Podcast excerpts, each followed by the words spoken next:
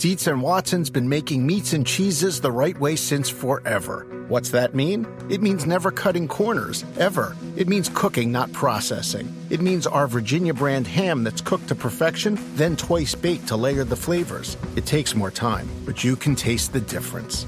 We come to work every day to do it the right way, even if it's the hard way. Because if it's not right for us, it's not right for you. Dietz and Watson, it's a family thing since 1939. This is the story of the one. As head of maintenance at a concert hall, he knows the show must always go on. That's why he works behind the scenes, ensuring every light is working, the HVAC is humming, and his facility shines. With Grainger's supplies and solutions for every challenge he faces, plus 24 7 customer support, his venue never misses a beat. Call click grainger.com or just stop by. Grainger, for the ones who get it done. This episode is brought to you by Progressive. Most of you aren't just listening right now, you're multitasking. But what if you could also be saving money by switching to Progressive? Drivers who save by switching save nearly $750 on average, and auto customers qualify for an average of seven discounts. So multitask right now. Get your quote now at progressive.com. Progressive Casualty Insurance Company and affiliates national average 12 month savings of $744 by new customers surveyed who saved with Progressive between June 2022 and May 2023. Potential savings will vary. Discounts not available in all states and situations. Big five seven coming up. Woo whoop. no, I won't shut up. You're going to be 57 Wednesday. All right.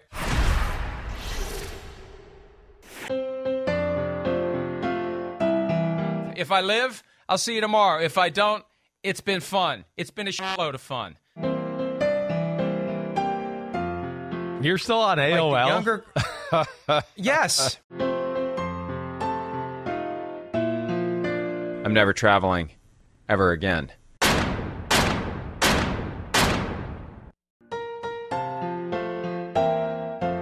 Like Mike Florio. I mean, don't waste your time reading uh, reading crap like that.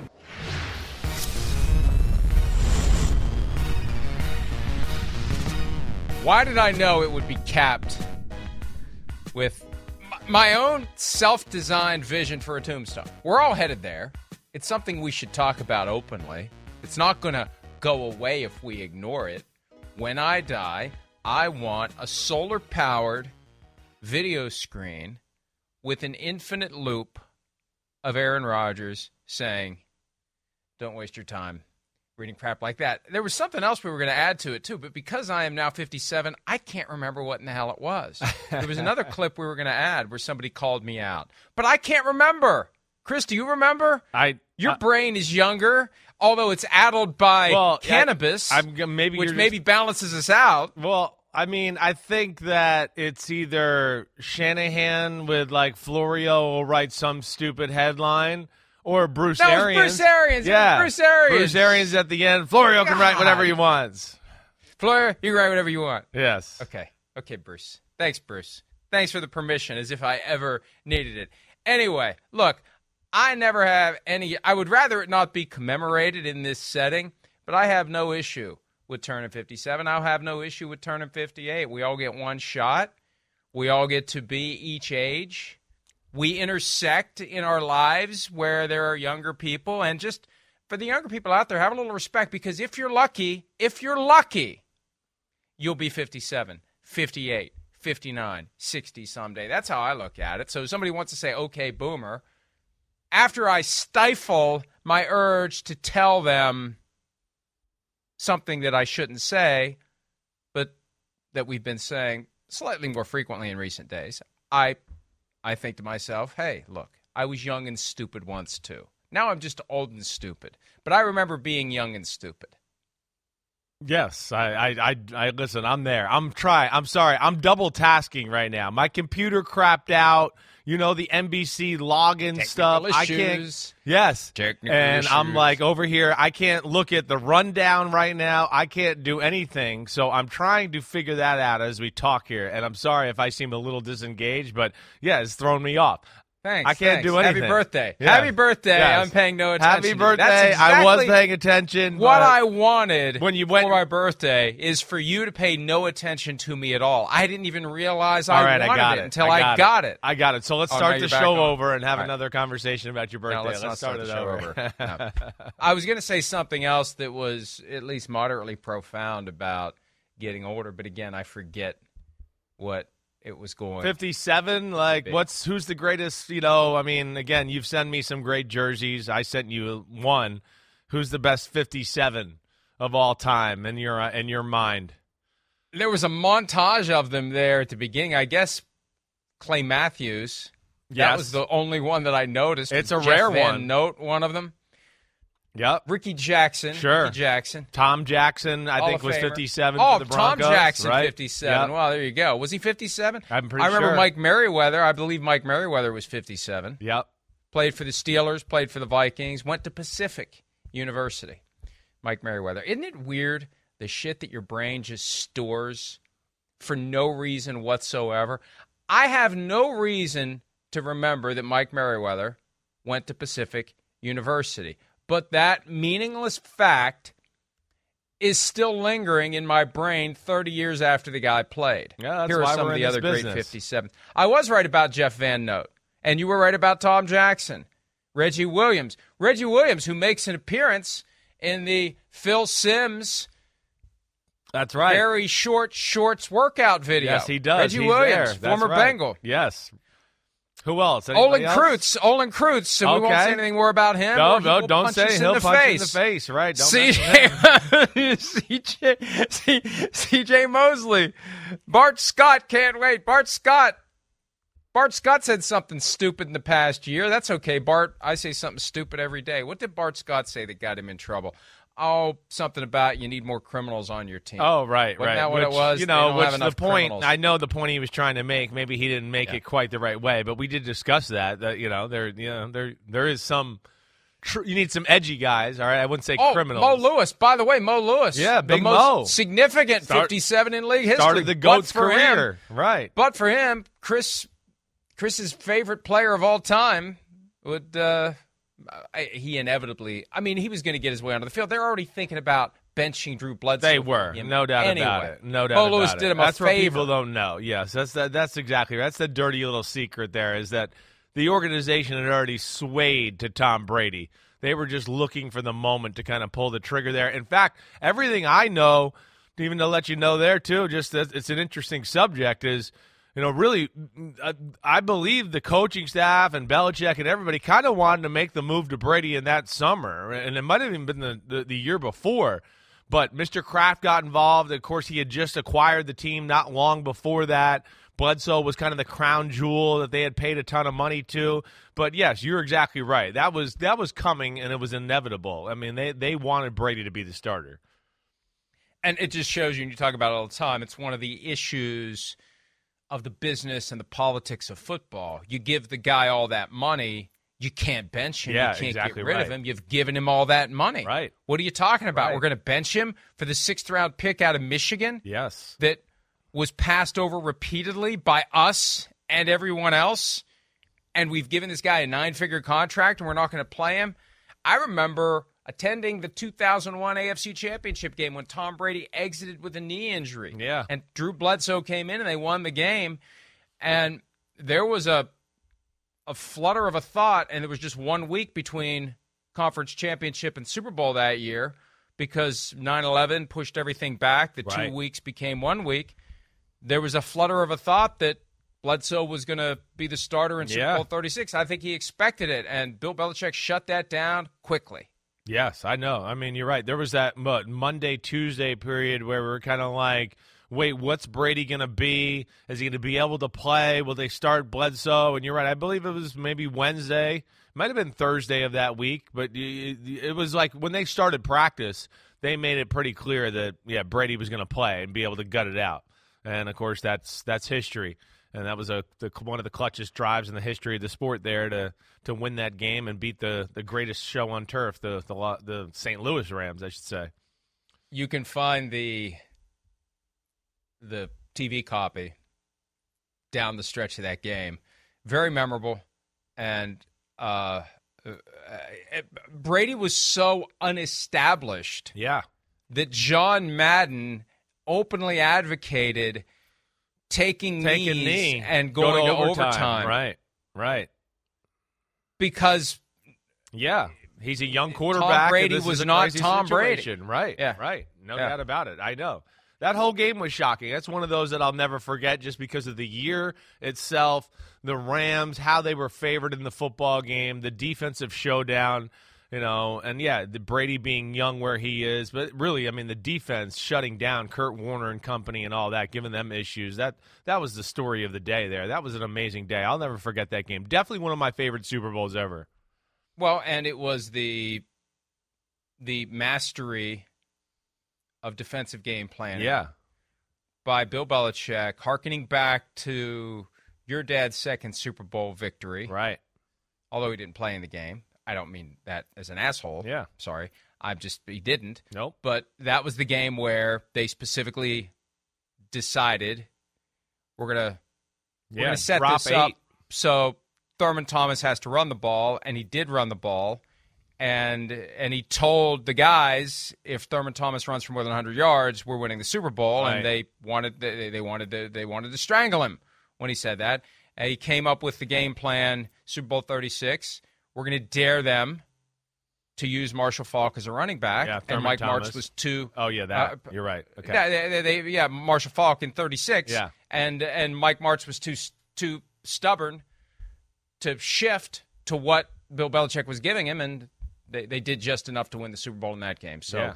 uh, uh, Very anyway, similar. This trip gratuitously Brought to you by lane. 57. Brought to you by 57. the number of the day is 57. Yes, Thank you, sir. Mo Lewis, and every other guy that wore 57. Man, this really this list goes deep with like all the way down to guys I've never heard of. Well, I know, that's- that's what's crazy. 57. 57, not a popular right? number. Right? I, it, it- isn't it funny how some numbers just never seem to have any love or like really no like marquee names? Uh, not you know, no disrespect to Ricky Jackson and Clay Matthews, but yeah, I mean after that, Mo Lewis was certainly good, and, and Bart Scott was really good too. Reggie Williams, C.J. Mosley right now, but yeah, I mean all these years in the NFL, it's it's amazing that we don't have a few more big names that have worn that number.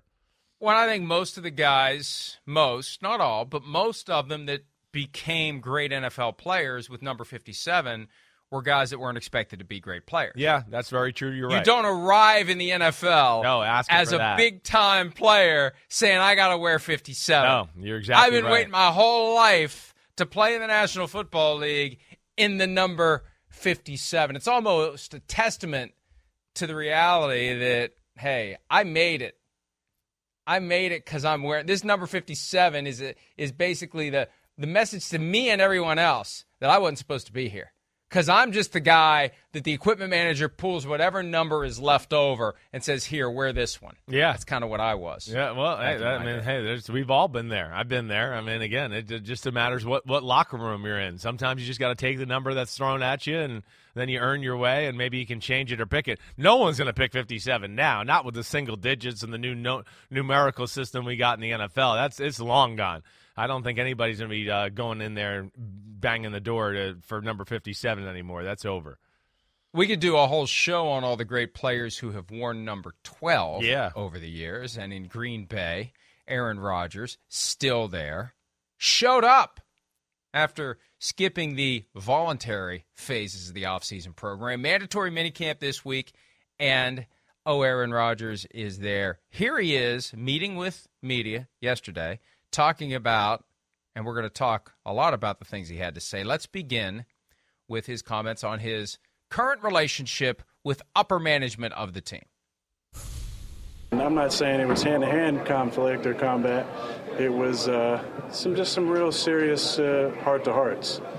And as someone who loves this franchise so much, I felt like it was important to share my uh, opinions about certain things and my vision for how this place can continue to to improve and get better long after I'm done.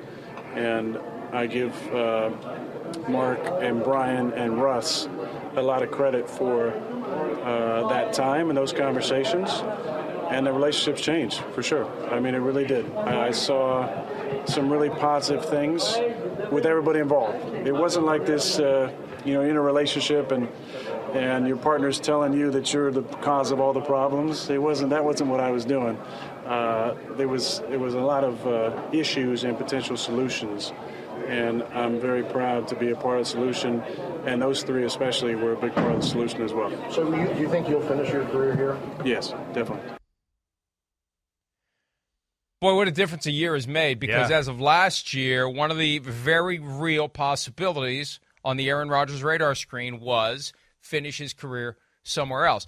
And I think he, following the 2021 season, had the opportunity to envision starting over somewhere else, going to a new place, new city, new personalities, new dynamics, new everything, and the expectations that would have gone along with it. Remember, Chris, we were having a hard time identifying that spot where Aaron Rodgers walks through the door and the deck is stacked in his favor the way it was for Tom Brady in Tampa Bay 2 years ago. And so and and also also it dawned on me at one point while that was all happening.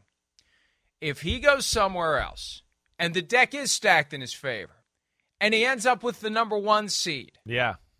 and loses in the divisional round or the championship round and doesn't get to the playoffs, all of a sudden, or Super Bowl, excuse me, Super Bowl, already in the playoffs. The narrative just subtly shifts. And we know how narratives, with just a little tweak here or there, can change dramatically. The narrative becomes he's the reason why the Packers chronically failed to get to the Super Bowl because he had a chance to go to another team that was built for success, that was ready to get to the Super Bowl. They're the one seed. Everything's laid out perfectly for them, and they can't get there. And Aaron Rodgers has an unspectacular game in the postseason, and they don't make it to the Super Bowl. I don't think he wanted that. As long as he stays in Green Bay, you can kind of convince yourself it's not him, it's them. If he doesn't cap his legacy with another Super Bowl appearance or Super Bowl win, he goes somewhere else and he falls short, then all of a sudden you got people like me or others saying maybe it was him. Yeah, I, you know, I, I hear what you're saying. I mean, you're right. There was pressure there. You know, we talked about it a lot during the time too. I mean, again, he's he's used to having the red carpet out for him and being the king, as we've talked about in Green Bay. That's what they do with quarterbacks.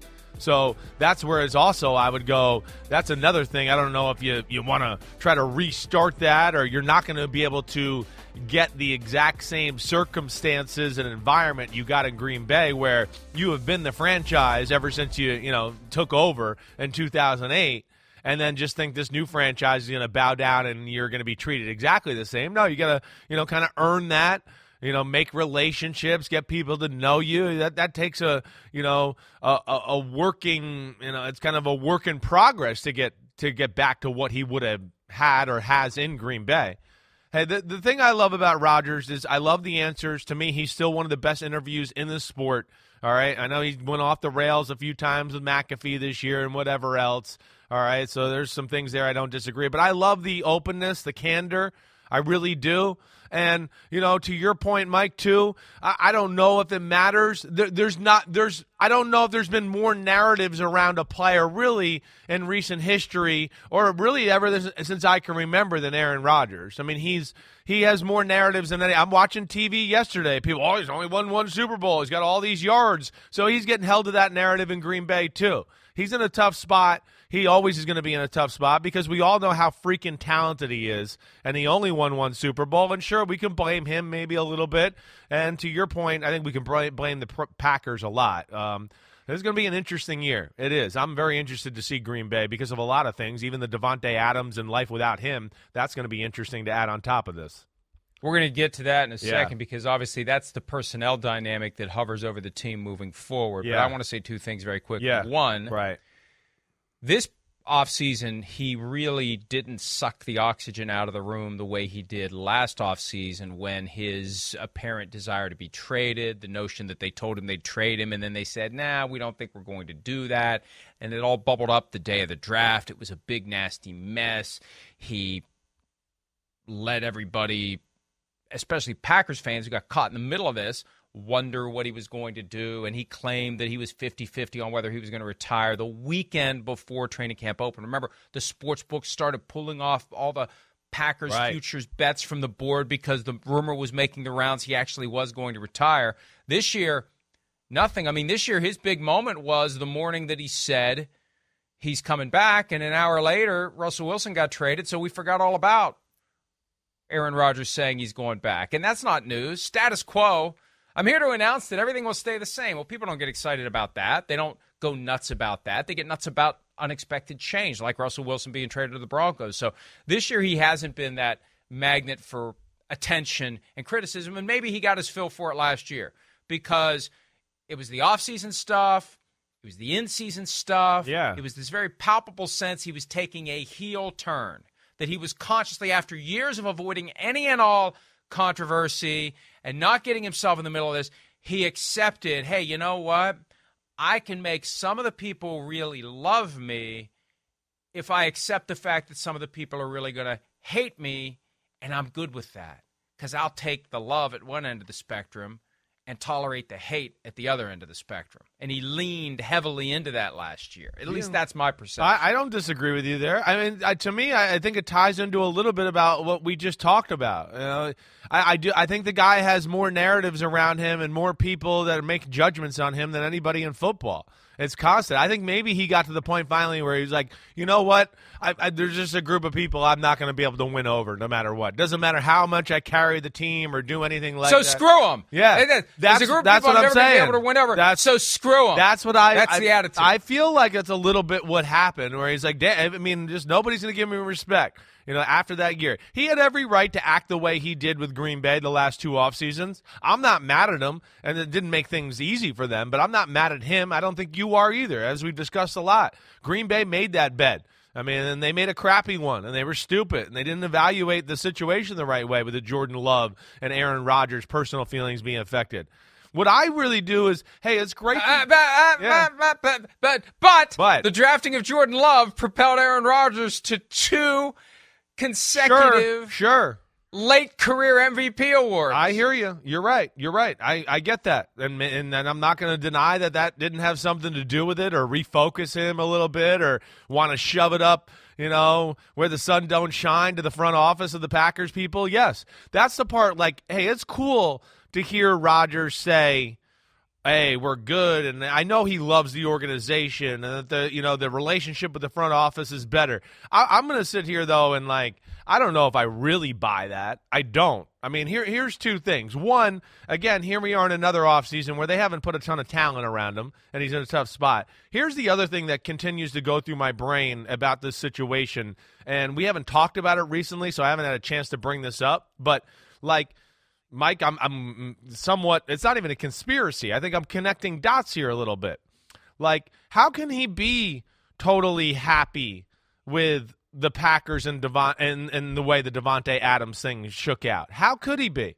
I mean, the way it looks, and again, maybe there's something I don't know, but I mean, Rodgers signs the deal, right? And then what was it? Five, six days later, Davante Adams left for the Raiders, right? Okay, when he signed the deal, he didn't know that Davante Adams was going to the Raiders. He didn't know.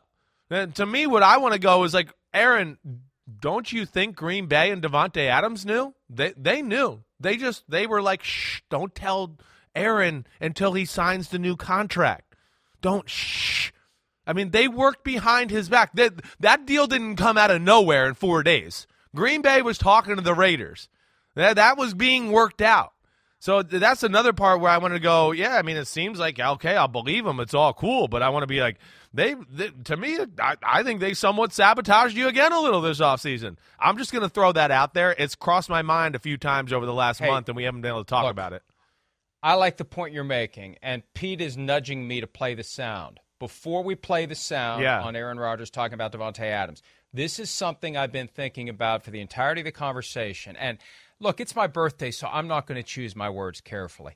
I think Yeah. that let, let me go ahead and say it. Because I, don't care. I don't care. It's what i believe. I don't think aaron rodgers is as smart as everybody thinks he is. I've come to that conclusion over the last year.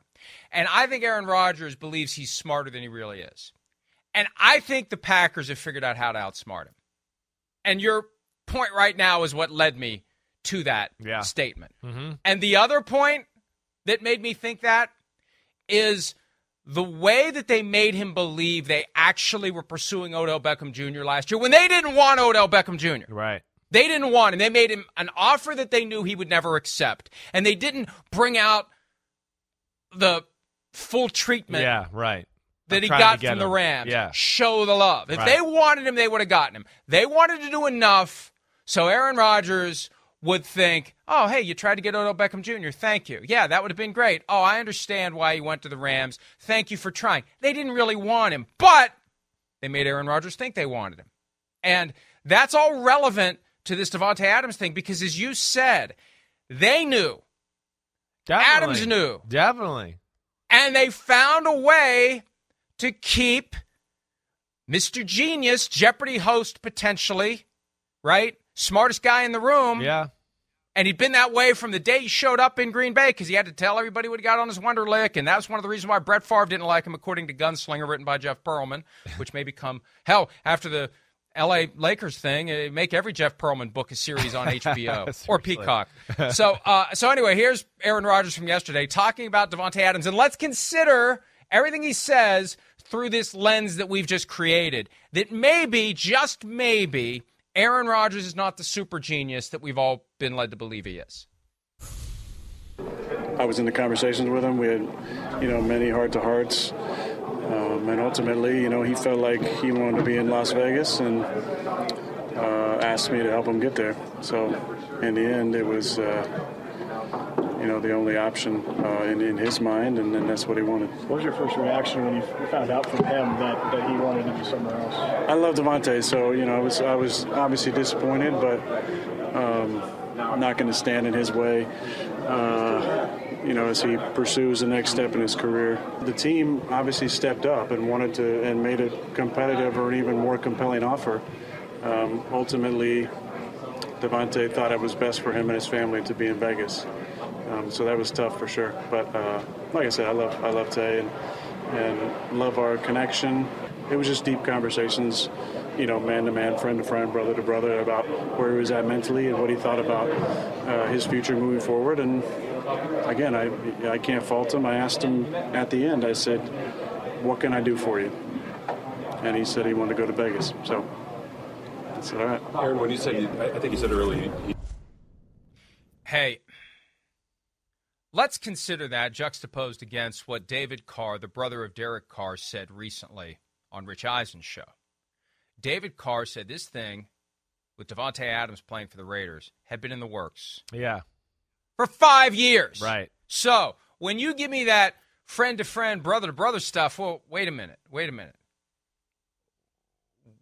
How did you not know, Aaron Rodgers, that this has been something that Davante Adams has wanted to do for five years? Now, maybe Davante Adams has been reluctant to say to Aaron Rodgers, hey, you know, I like being here and playing with you, but I really want to go to Las Vegas. I re- you would think if if if Aaron Rodgers is as smart as we've been led to believe he is, if he would have picked it up at some point. He would have gleaned from something Davante Adams said or did over the past eight years. If they are friend to friend, brother to brother, heart to heart, he would have detected something. Something. Because you can't hide it if you're a close relationship all the time, communicating all the time, joined at the hip. You're going to get a sense when the Raiders come up, you see a little sparkle in the guy's eye. You're going to get a sense. If you're as smart as we've been led to believe, you're going to pick up on something. I, I just, I, I question whether or not they really had a close relationship. And when I hear Aaron Rodgers explain it, it sounds a lot like the way he explained it earlier this year, I think on McAfee's show, because that's really all he does other than his press conferences.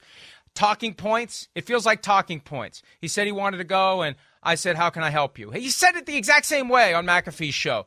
That to me smacks of how do I sell this so no one realizes this guy was spurning me, repudiating me, choosing Derek freaking Carr over me. So he's got a lot of ego tied up in this. He's got to Uh, sell no it a certain way. No doubt. A Because at the end of the day, Yeah. Davante Adams chose Derek Carr over Aaron Rodgers. Yes, right. Uh, the Raiders too. Let's say. I mean, I think there was some real was- sentiment. yes, but Right. yes, I hear you. The Derek Carr, the connection, the the friendship. It's real. Like we showed the clip yesterday.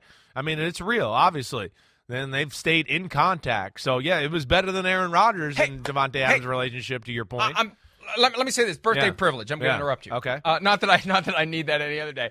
Think about this, Chris. If they were as close as Aaron Rodgers wants us to think, Yeah. why wasn't the conversation? Hey, Aaron, let's go to Las Vegas. Well- you and me, baby. Well, let's well, go. at Let's the go, very let's go, least- let's go take over the Raiders. Yeah, I, I hear you. To, well, to me, I, I mean, uh, you're you're leading me down the path I want to go here, which is perfect. I yes, I, I would doubt that their relationship is nearly as close as Derek Carr and Davante Adams was. I think they probably had a good business professional relationship, respect for each other. Hey, when we're in the facility, hey, it's great to see you, and we talk football, and let's get better. But I don't know if I got the sense or feeling that they were like hanging out outside of that. And that's where Derek Carr, I think, is a different guy altogether.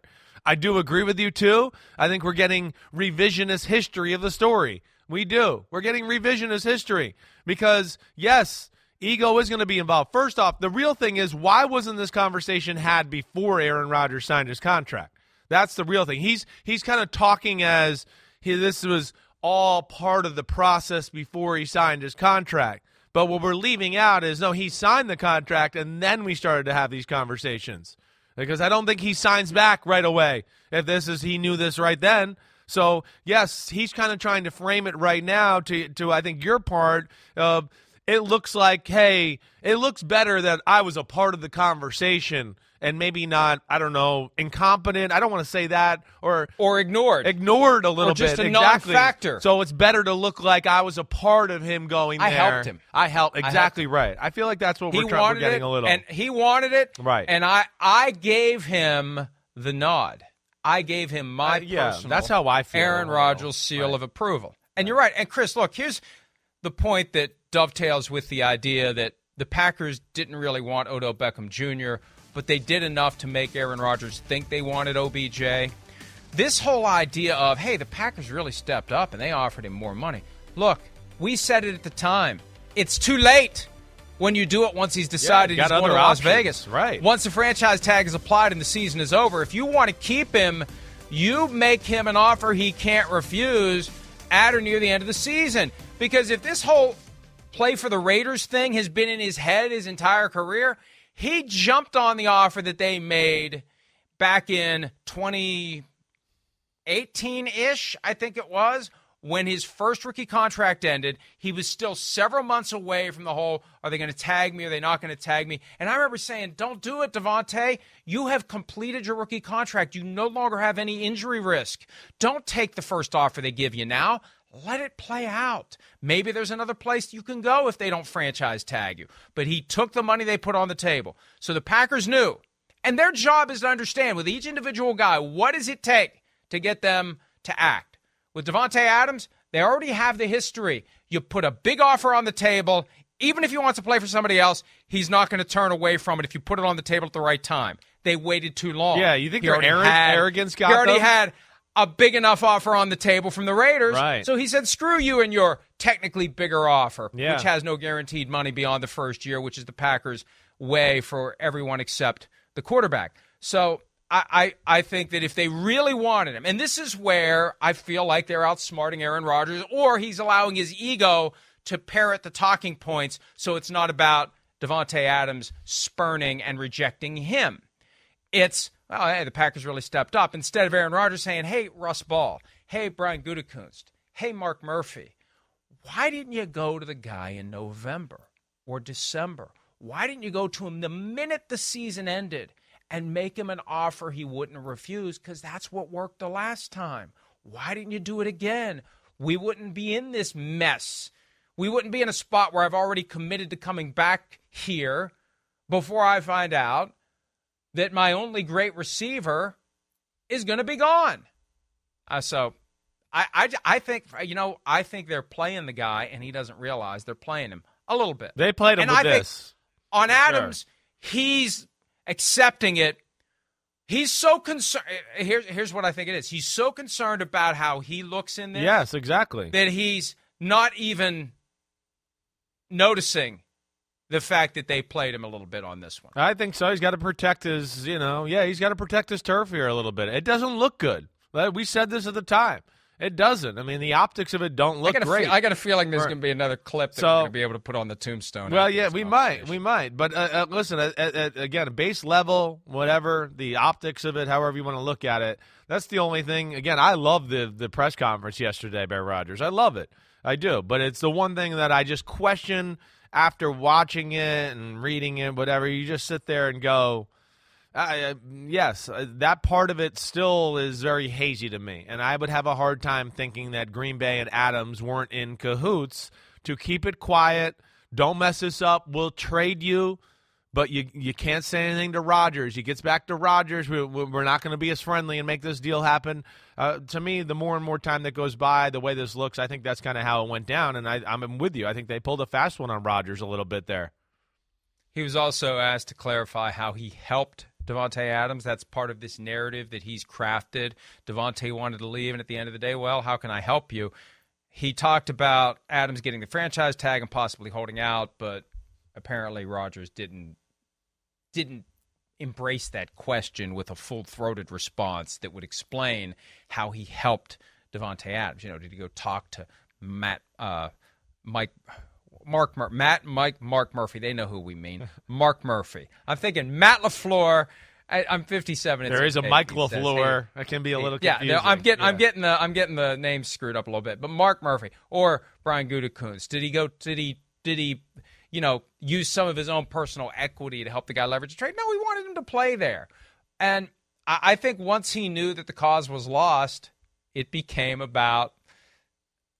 And let's be realistic. We we all have that ego. We have that pride. We all craft our narratives about when something goes poorly, why it went poorly, and it can't be because of us, or it can't be that we had no idea Sure. that this was happening.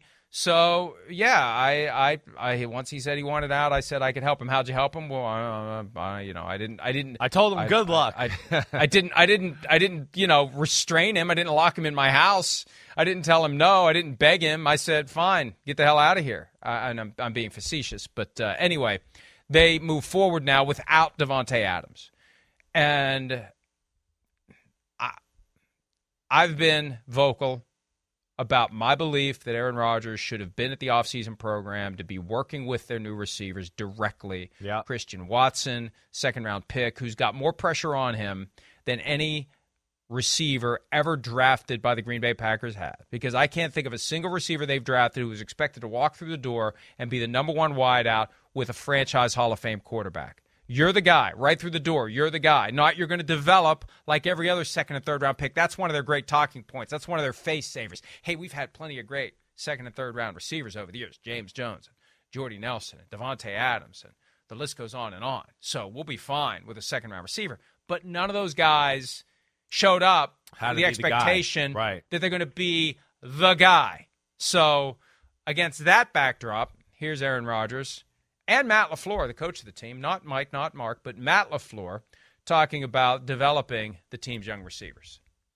Aaron, you obviously don't need these reps. Tom Clements has said you've done this a thousand times. Why are you here though this week? I'm just here so I won't get fined. you know, as much as you know, there's conversation around the, the importance of me being here and how much that means to the young guys. The most important thing for the young guys right now is to learn the offense. And like I've said many times, there's two offenses. There's the offense on paper, then there's the offense that gets run on the field. So they need to learn the offense on paper first, and once they get that down, then uh, we'll have plenty of time in training camp to get the other offense down. I think it's always important for quarterbacks, no matter whether it's a receiver, tight end, running back, whoever they're throwing to, you you got to learn how guys move, and it allows you. You can kind of read body language when when a guy may or may not be breaking. Um, so there's a lot that goes into it, and that's not something that happens overnight. That is de- that's definitely a process, and it takes time for that to develop. Is there anything that before training camp, other than training camp, that you can do to accelerate your, your chemistry with those rookie guys, or is, is training camp going to be enough for that? I mean, I think a lot of times those are just story fillers for slow times in the off season. But we got, you know, my closest buddy on the team with those guys every single day, Randall Cobb, and he's been here the entire time, just about. So he's passing along everything they need to know about playing with me and expectations and signals and unspoken communication and nonverbal stuff. And they just got to feel me once, you know, we get back for training camp and it gets real. Um, there'll be expectations for him, but but reasonable expectations. I will say this. Let me start here. The fact that Aaron Rodgers initially responded to the question by saying that the talking point is out there that he should be there to help the young receivers develop, I will hazard to guess that he may have been wasting his time reading crap like that in recent weeks. It could have been because I'm not aware of anybody else banging that drum. Now I don't I don't read what others write. I doubt that the folks covering the Packers have been daring to step onto those landmines because you don't want to have to answer to Aaron Rodgers. And I, I don't mean any disrespect. I understand the human dynamics. You cover the team. You're not trying to piss Aaron Rodgers off. You're trying to actively avoid pissing him off. You're not going to push that narrative that, hey, Aaron Rodgers, you need to be there to help these young guys develop. And I like the juxtaposition. Well done, Pete Damilatis, selecting the sound bites there. You got Aaron Rodgers saying, I don't need to be there. And you got the head coach saying he needs to be here. Right. Because look at it this way. Look at it this way. Even if his take is right, and Matt LaFleur disagrees with him, even if his take is right, does it hurt? Is it counterproductive to have the starting quarterback there? Even if it does nothing, and it it surely wouldn't mean nothing to Christian yeah. Watson to be able to work with Aaron Rodgers and just kind of get past that initial, holy shit, I'm working with Aaron Rodgers. Yeah, right. Right? You get past that and work through that and and it all starts to settle down. Of course there's value in it. It's not going to hurt. That's the thing. It's not going to hurt. And the reason that I got all lathered up about it, they're paying him $50 million a year now. Yeah. And I know it's voluntary. The guy's getting 50 million a year. You should be there to help these young guys not freak out when training camp rolls around. You set the right tone now, you lay the foundation to have a great team later. I think he kind of likes the challenge of it's almost like waiting to study for a test until the night before. Like he kind of he kind of likes the adrenaline of we got to get our act together here. You know, maybe we'll lose 31 to 3 week 1 like last year too and then everybody will call us out and that's when we'll on the fly become a great team again. I think he kind of likes that. Why else wouldn't you be there? And why wouldn't you be working with these guys between the end of the offseason program and the start of training camp? Because it sure sounds like he doesn't plan to do that either. Yeah, well, I, I, you, there's no negatives. That that's like what you're talking about. There's no negatives. Really, there's only positives. That that's that's where you push back yes, can Aaron Rodgers not show up and do the stuff he's talking about at training camp and still be awesome this year and their offense be, you know, still really good? Yeah, sure, no doubt about it. But does that mean it reaches its maximum potential and possibilities? I, I don't know about that. No, I don't know. That, that's that's not because you you made the points the right way. I mean, one hey, I mean, yeah, you're getting a head start. You're building not only the camaraderie, but you're getting the nerves out of young receivers and guys that haven't worked with Aaron Rodgers. You're getting that done. Some of the nonverbals and the signs and things like that, and the little thought processes and nuances you might be able to give a guy, you know, on certain plays. Hey, you get a jump start on that. I mean, there's only positives. I, again, I don't know if the negatives are that big that it's going to affect them to where I go, oh no, they're going to lose two or three extra games. And I don't know if it's going to be that much, but it might be one game. It might be, you know, a few less incompletions and a few less touchdown passes because of it. And like you said, the biggest thing is you're the leader of the team. You're the god of the team. You're you're the guy. It's Aaron Rodgers and the Packers are coming into town. That's what it is. So, yes, you like to be there to be that guy to show everybody how to work, set the good example, everything you're talking about that way, let alone, hey, he's preached to us all a little bit the last few off seasons about the way things should be done, and he's been around and he knows how it should be done, and we should listen to his advice and that stuff. I mean that that to me would would entail yes showing up at work for the limited amount of practice times you got during the spring. So again, he's awesome and he's going to be the man, but I don't think there's negatives to this. There was only positives of him showing up, and that's out the door now. And I really do think even the most ardent proponents of the idea that it's all voluntary and they don't have to be there would agree that if you're giving a guy 50 million a year, he's the highest paid player in the NFL right now, and their receiver room is in shambles. You should be there if for no reason other than to help both Sammy Watkins and Christian Watson get more comfortable now or a couple of weeks ago. and a bunch of other no doing it now. names. Yeah, Yeah. I mean a bunch of other no names to add on to it. Yeah, that that that's yes, that's the the big thing, Mike. And I'm I'm you know I'm I'm with you there all the way. Should be there, and yes, fifty million dollars a year, leader of the team. And the biggest thing is the coach. And you're not going to find any coach in football that's not going to tell you that it, uh, uh, it will be okay and we'll be better in training camp, even though we miss practice. No, uh, it's it's BS. Again, it's not that the world's going to fall apart here for Aaron Rodgers, but there definitely was no negatives, and there are a lot more positives about showing up. That's for sure. One guy who hasn't shown up because he has no contract is receiver Allen Lazard, restricted free agent with a $3.986 million one year tender. He's not under contract, so he's not in violation of anything. This is what you do. You withhold services, what he's trying to do, because the Packers have him in a spot where he's got no alternatives. He either plays for them for $3.986 million this year or doesn't play for them and he's withholding services in an effort to try to get more money out of the Packers now instead of playing out the final year and then becoming a free agent. And there are people in the league who believe it's just a matter of punch the clock, protect yourself, because in 2023, Nathaniel Hackett's going to come calling. And Allen Lazard is going to be a member of the Denver Broncos. There's already people who firmly believe that's going to happen. So this is about Allen Lazard getting through one more year unscathed physically, and uh, going to Denver unless the Packers make him an offer he won't refuse. It's kind of like it's kind of like Davante Adams all over again, Chris. You want to get him now? You put money on the table that gets him to sign it, and forget about the idea of going to play with Russell Wilson, the Broncos, and Nathaniel Hackett next year. So. Um, that's not what the Packers have done, obviously, because he's not under contract. He's not there. His agent issued a statement. Allen's total focus is on having the best possible season he can have as a player and helping the Packers win the Lombardi Trophy. Everything he is doing is to further those objectives. Well, then you'd, you'd sign that. I mean, come on, come on. I mean, it's just what you got to say. And again, we, we spent the last 20 minutes talking about sometimes people just say what they have to say. He's he's trying to leverage the situation to get a better contract now, and if they don't give him the contract now, he's going to get one from someone else later. Aaron Rodgers said of Lazard yesterday, he's been our dirty work guy for most of his career here. Now he's getting an opportunity to be a number one receiver. I'm not worried about him at all stepping into that role. Well, again, if he was under contract, if the team would pay him, if he is a number one guy, then pay him. Give him the money you were going to give to Davante Adams. Isn't that isn't that easy? Not that you have to give him that much.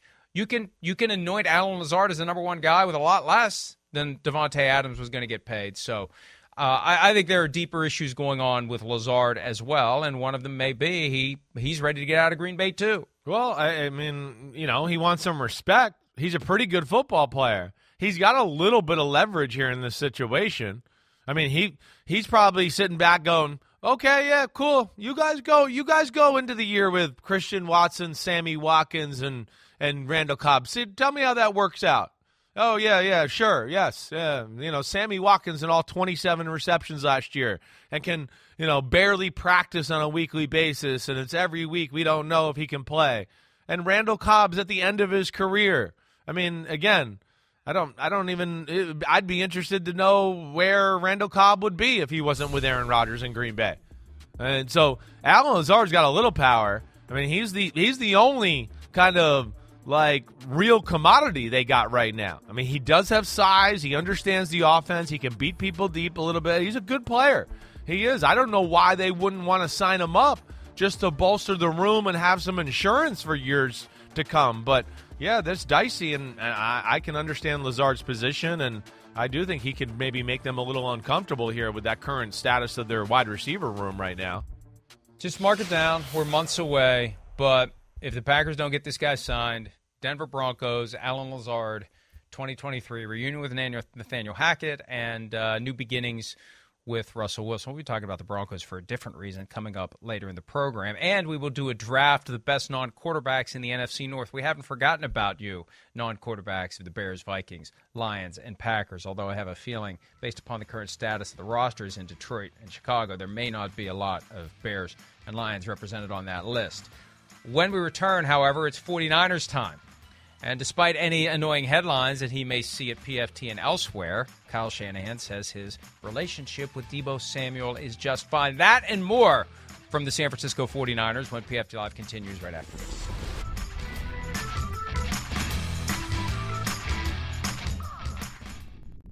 Around any corner, within every battle, and with the dawn of each new day, the threat of the unexpected, the unpredictable, and the unrelenting lies in wait. But Marines will always be there. They are the constant in the chaos. No matter the battlefield, Marines adapt to win, defeating every shifting threat, protecting our nation's future. The few, the proud, the Marines.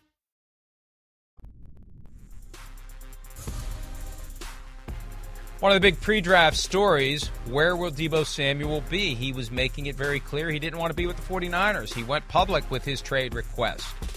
And it looked like they weren't going to be able to rebuild the bridge. But Deebo Samuel, looky here. He's at mandatory minicamp, and here's Kyle Shanahan, coach of the team from yesterday, talking about his relationship with his receiver, who not long ago did not want to be Kyle Shanahan's receiver anymore. The fact that Deebo, you indicate Deebo, you expected him to be here. The fact that he is here, observing practice, is that a sign that the relationship has it's been mended a little bit? Um, yeah, I think it's always been all right. I mean, I know we go through the business part of this league and things like that, but I mean, I don't think the relationship was ever um, too far away to not get it back to normal. And I think we're working on that. Anytime you're away from each other for a while, um, that's always harder. But um, it's good to get him back in here and um, start getting him around the guys again. He rescinded his trade request, and are the two sides, you know, trading numbers? Are negotiations active right now? Um, I mean, they always talk. I mean, I'm not going to get into that. And you guys can ask Deebo to speak for himself on that. But um, I mean, love our relationship with Deebo, and um, hopefully that'll help us be able to solve this contractually um, before we get to the season. I mean, some of his actions, most notably requesting a trade to leave the team, would indicate they weren't great. I mean, why do you say they weren't? I go off of when I think of a relationship with someone that has to do with him and me, not um, statements, um, not Instagram, not people repeating stuff. It has to do with the words that come out of my mouth to a man and him back to me, and nothing else. And that's never been a problem with me and him. I, I think back to some of the things Kyle Shanahan said before the draft and during the draft when they do the press conference, basically after every installment Thursday, Friday, Saturday. He expressed optimism that once the guys are back in the building, that's when the magic happens. That's when the communicator that Kyle is, kind of like Sean McVay, Chris, the opportunity to talk directly to someone face to face, man to man, and work things out.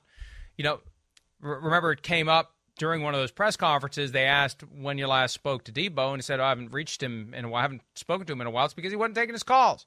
It's easy. It's easier to just hit the uh, the fu button on your phone when you don't want to talk to somebody. You don't have to deal with them. But when you're there, when Deebo Samuel shows up and he's there, that's when Kyle Shanahan has the door open to do what he has to do to mend fences, and it sounds like that's what he's doing. No doubt. Uh, that's why I think you know you heard me say from the start that he's not going to give up on this, and you know, I, I believe I made comments that yes, he's got great confidence in his ability to communicate and relate to the football players. You know, we talked about McVay yesterday, maybe being the master of communication. Shanahan's not far behind. Shanahan's got a magical way with the players too. I mean, again, we're going in, you know, a lot of years of being a head coach here. You don't hear too many players say anything negative about Kyle Shanahan, and a lot of them say positive things, even when they're getting cut and getting kicked out the door. So, yeah, I think you make the point there. You're you're right, and that's where this is where they wanted it. Get them back in the building. You know, hey, I'll show a few videos and teach the offense a few plays. And why I'm doing that, they're going to be Deebo Samuel highlights. And I'm going to tell Deebo in front of the team how awesome he is. And look, everybody be like that. And then when I'm with Deebo in a room and talking to him and stuff, I'm going to make another connection. And he's just going to chip away at this. He's too important to the team. He's too important to Trey Lance. He's the best player on their football team right now. And for a guy like Shanahan, who is the offensive genius, he's the ultimate jack of all trades to the offensive side of the ball. So uh, I'm not surprised that it's gotten to this point. I'm not. And I think this is where Shanahan's pretty special.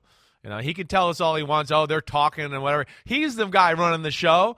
He's the GM and the coach. He's going to get it to where he wants, and he's got great confidence, like I said, in his ability to relate to these guys. And I just think it's a matter of time before you know, we hear contract, new contract for Deebo Samuel.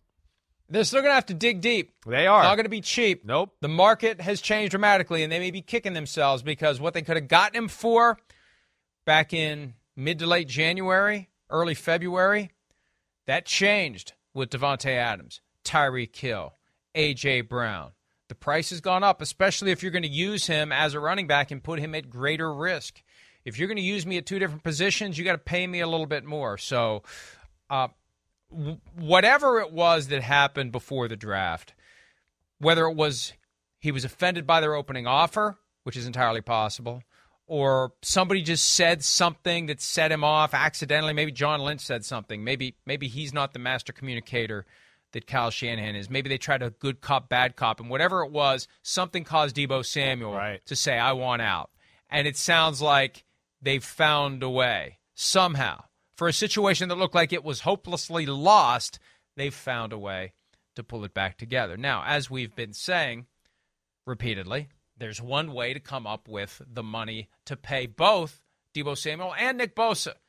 Shanahan said yesterday they have yet to have contract talks with Nick Bosa, and he doesn't seem to be pushing yet. But hey, his brother Joey was always attuned to and still is the business side of things. And Nick is as well, I think. And at some point, Nick is going to push. One way to make it easier to sign either or both guys is to get rid of Jimmy Garoppolo. Garoppolo, an excused absence from minicamp. Here is Shanahan from yesterday explaining why Garoppolo isn't there with the permission of the team.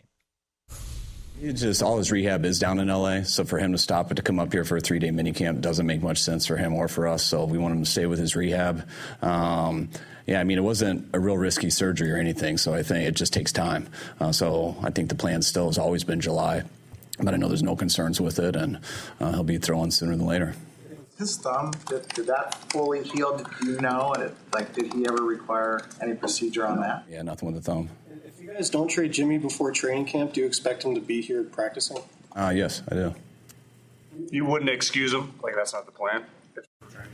I'll think about that when that day comes. But doesn't I mean Jimmy's under contract with us and he's healthy. Um, right now, I would see him coming to practice. You know, unless we traded him. Kind of an odd statement to say. Well, think about that when that day comes, because if you really are committed to keeping him, there's nothing to think about. You know, if if we're not going to get the trade offer we want, we're going to keep him. They've been selling that all along. If that's true, you don't say, well, think about that when the day comes. There's nothing to think about. No. He's our guy until somebody trades for him.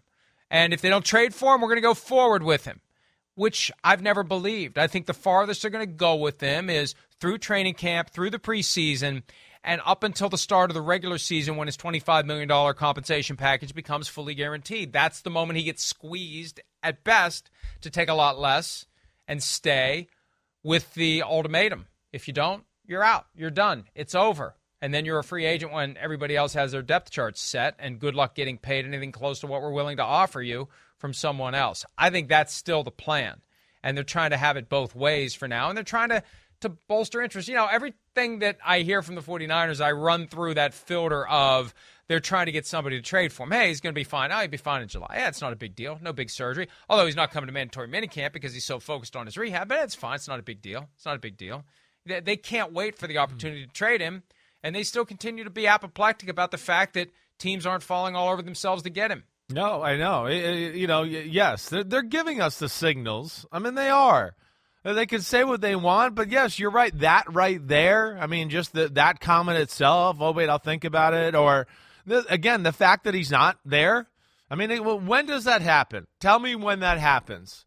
Star player, twenty five million dollars a year, getting rehab. What he can't come up to the facility and get rehab and learn some of the new plays and do the things there. No, they don't want him there. They don't. You know, going back to the owners' meeting, we think Trey Lance is ready to start and take over and be the guy. I mean, of course they don't. I don't even think Jimmy G will get to training camp. I don't know. That's just where I, I wouldn't want to mess with it. I think you're just opening up a can of worms with the 49ers. They can say what they want. They can, you know, and, and do whatever they want. They, they want him to rehab and stay there so he can throw quicker, throw more quickly and be ready to go. So hopefully he can prove to a team he's healthy and they can trade him and get him out the door. I don't know if that's really going to happen. If they do trade him, I don't think they're going to get anything near what they think they're going to get as far as compensation is concerned. And I would think money is going to be a part of that issue as well. So I that that's where yeah they could say one thing, but man, I still think you bring Jimmy G into camp and expect him to be there and give me oh he's under contract and he's a quarterback. Eh, I, I think you're you're you're going to have more issues than you like. Uh, to me, it just there's not a lot of positives for the 49er football team by bringing them there and having that distraction and seeing the players and having him practice and maybe practice better than Trey Lance on a lot of days and have the players answer that type of stuff. To me, it's not worth it for a team that I look look at as, as Super Bowl worthy. Or just having him there to undermine the effort to make Trey Lance the starter, to provide a distraction. And I know the other side of that is hey, Trey Lance, if you're going to be a great quarterback, you got to deal with some crap from time to time. Sure. So just go out and have a great day. Go out and play better. Go out and perform in a way that makes it without question that you're better than Jimmy Garoppolo. Prove us right. So that's part of it too. It's the it's the deliberate cajoling of Trey Lance to try to make him into a better quarterback by maybe having Jimmy Garoppolo linger. But but it's just it's just a weird situation. And there's a big difference between him and Baker Mayfield. Baker Mayfield is getting his 18.8 million this year. The question is how much will the Browns pay? How much will a new team pay if he's traded? With Garoppolo, you've got new team willing to take him on, presumably but not willing to pay 25 million. And this isn't an issue of how much will the 49ers pay. This is how much less will Jimmy G take? Or will he accept a new contract as part of this? Do you take that final year of his current deal at 25 and turn it into something else? It's more complicated, it's more delicate because Jimmy is holding the hammer. All he has to say is no. No, I'm not. Hey, Jimmy, here's our proposal. We're going to trade you the Panthers. I'm just pulling a team out of the air, a team that, that maybe, who knows. But hey, we're going to trade you the Panthers. Um, and uh, here's the deal. Here's the deal. Uh, they're going to pay you 15, and uh, you get to be a free agent after the year, uh, and you get to walk in the door right now and uh, and compete to be the starter. How do, how do you like that, Jimmy? What do you think of that? It's like, well, I'm supposed to make 25. Well, I know they're going to pay you 15. You're going to be a free agent next year. Well, I'm going to be a free agent next year anyway. So, I mean, it's a lot more difficult to fashion an arrangement when you've got a quarterback that can be squeezed to take less. Because he can just say, screw you. I'm not taking a penny less. Cut me. That's the power that he has over this. And nice guy Jimmy, that that talking point that the 49ers like to feed to media that is directly or indirectly on the payroll, at some point that goes out the window because Jimmy's got the final say over this because all he has to say is, I'm not accepting a penny less than what I'm due to make this year. And if you don't like it, your only alternative is to cut me unless you can trade me to a team that's willing to pay me 100 cents on the dollar. Yeah, no, I, I hear you. I, I really think that you know if something doesn't happen here in the next month, that they're, we're going to see a similar scenario here in training camp. They're they're going to tell Jimmy to stay away, or if, as long as he's okay with that, stay away, rehab, do your own thing. Because Jimmy's not going to really want to be there either. He's not. The writing's on the wall. He knows what they want to do. You know, so that's that's a difficult situation to want to be in or whatever. I, I think ultimately that's what we're gonna we're gonna get to. Is Shanahan's going to get to that moment when they get closer to training camp and realize, wait, do I really want to deal with this? Does he really want to deal with this? And they're going to figure out some way as they wait for a trade or something there, you know, to tell him to stay away from training camp in the meantime so they don't have to deal with it and he can continue on with his own process of getting better and getting ready for the season. I, I really feel like it's headed that way and and it's going to be such an awkward sell. It's a little awkward now. This idea that he has to stay in LA and rehab. I mean, I'm sure they have the machinery in yeah. Santa Clara right. where he could show up for a few days, attend meetings, and still do his rehab. Yes, it's not right. like he's rehabbing 24 hours a day. But what will they try to sell us in July? Well, he's fine, but he's really focusing on being more than fine. He's staying in LA to continue to rehab an injury that he's fully rehabbed. He's fully healthy if anybody wants to trade for him, but he's making sure he's extra fine. He's extra rehabbed. He's extra ready to go in the event that someone will finally, please, please, for God's sake, make us an offer so we can unload this guy and take that 25 million and give it to Deebo Samuel and or Nick Bosa. Now, the irony, if that's the proper word to use, again, I never really know, of the Deebo Samuel situation is that he's the guy we didn't expect to be at anything, including mandatory minicamp, and he's there. Then there's DK Metcalf, who by all appearances was fine with the fact that the Seahawks were dragging their feet on his contract, and he has never jostled to go anywhere else, even though the quarterback play in Seattle is going to be less than what it was last year. He doesn't show up for mandatory minicamp, and his absence is not excused. That was a surprise to me. That was a big surprise to me. And it's a sign that, hey, whatever the Seahawks have put on the table so far, not nearly good enough and uh, you know they're going to have to dig deep and pay this guy, and he deserves it. Even if they don't have the quarterback to get the full extent of his talents, and and even if their offense in the past hasn't fully showcased him the way that it should, maybe it will, but he wants to get paid. The market has been set, and this guy deserves to be paid like some of the other guys who have gotten their contracts this year. Yeah, he's a special player. I mean, period. And you know, again, you want to uh, help out some quarterbacks that are unproven. You know, you want to play run the ball with Kenneth Walker and Rashaad Penny and control the clock. Oh yeah, teams are going to load the box, and now you're going to get some one-on-one matchups outside, and you know, not too many people on the planet can cover DK Metcalf one-on-one. Yeah, I mean, no question. Like like Deebo or AJ Brown or anybody, we're talking about one of the freakiest guys in football and a guy that's definitely in that combo of top five receivers in the game. So I understand it. He's rehabbing a foot, right? Uh, down in I, I want to say was he in L.A. too rehabbing? He had this. I know the surgery in the off season, so that's probably part of this. But I was surprised, like you, to hear that it was unexcused.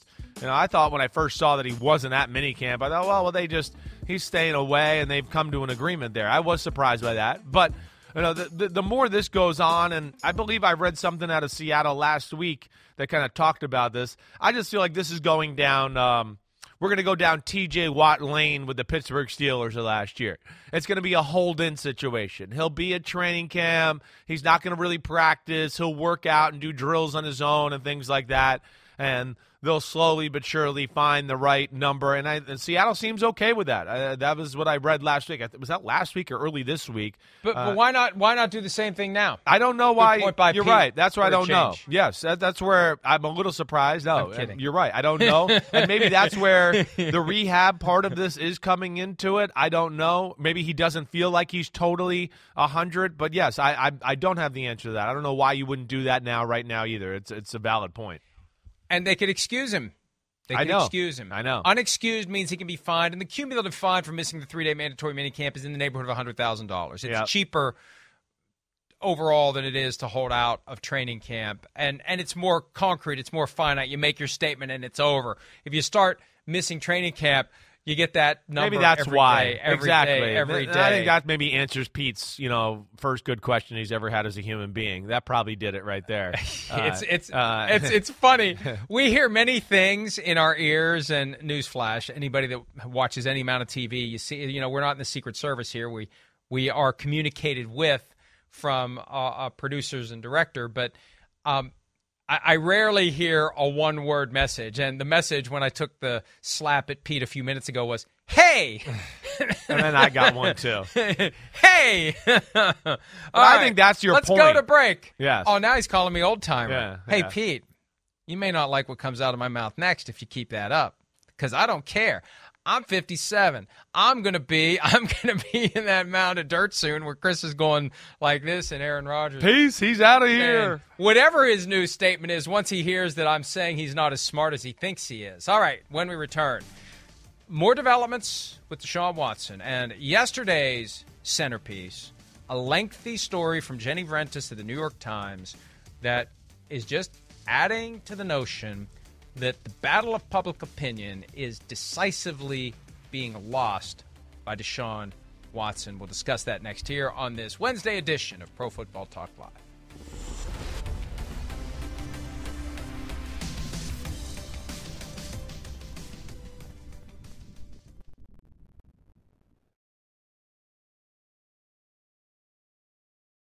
The longest field goal ever attempted is 76 yards. The longest field goal ever missed? Also 76 yards. Why bring this up? Because knowing your limits matters, both when you're kicking a field goal and when you gamble. Betting more than you're comfortable with is like trying a 70 yard field goal, it probably won't go well. So set a limit when you gamble and stick to it. Want more helpful tips like this? Go to keepitfunohio.com for games, quizzes, and lots of ways to keep your gambling from getting out of hand.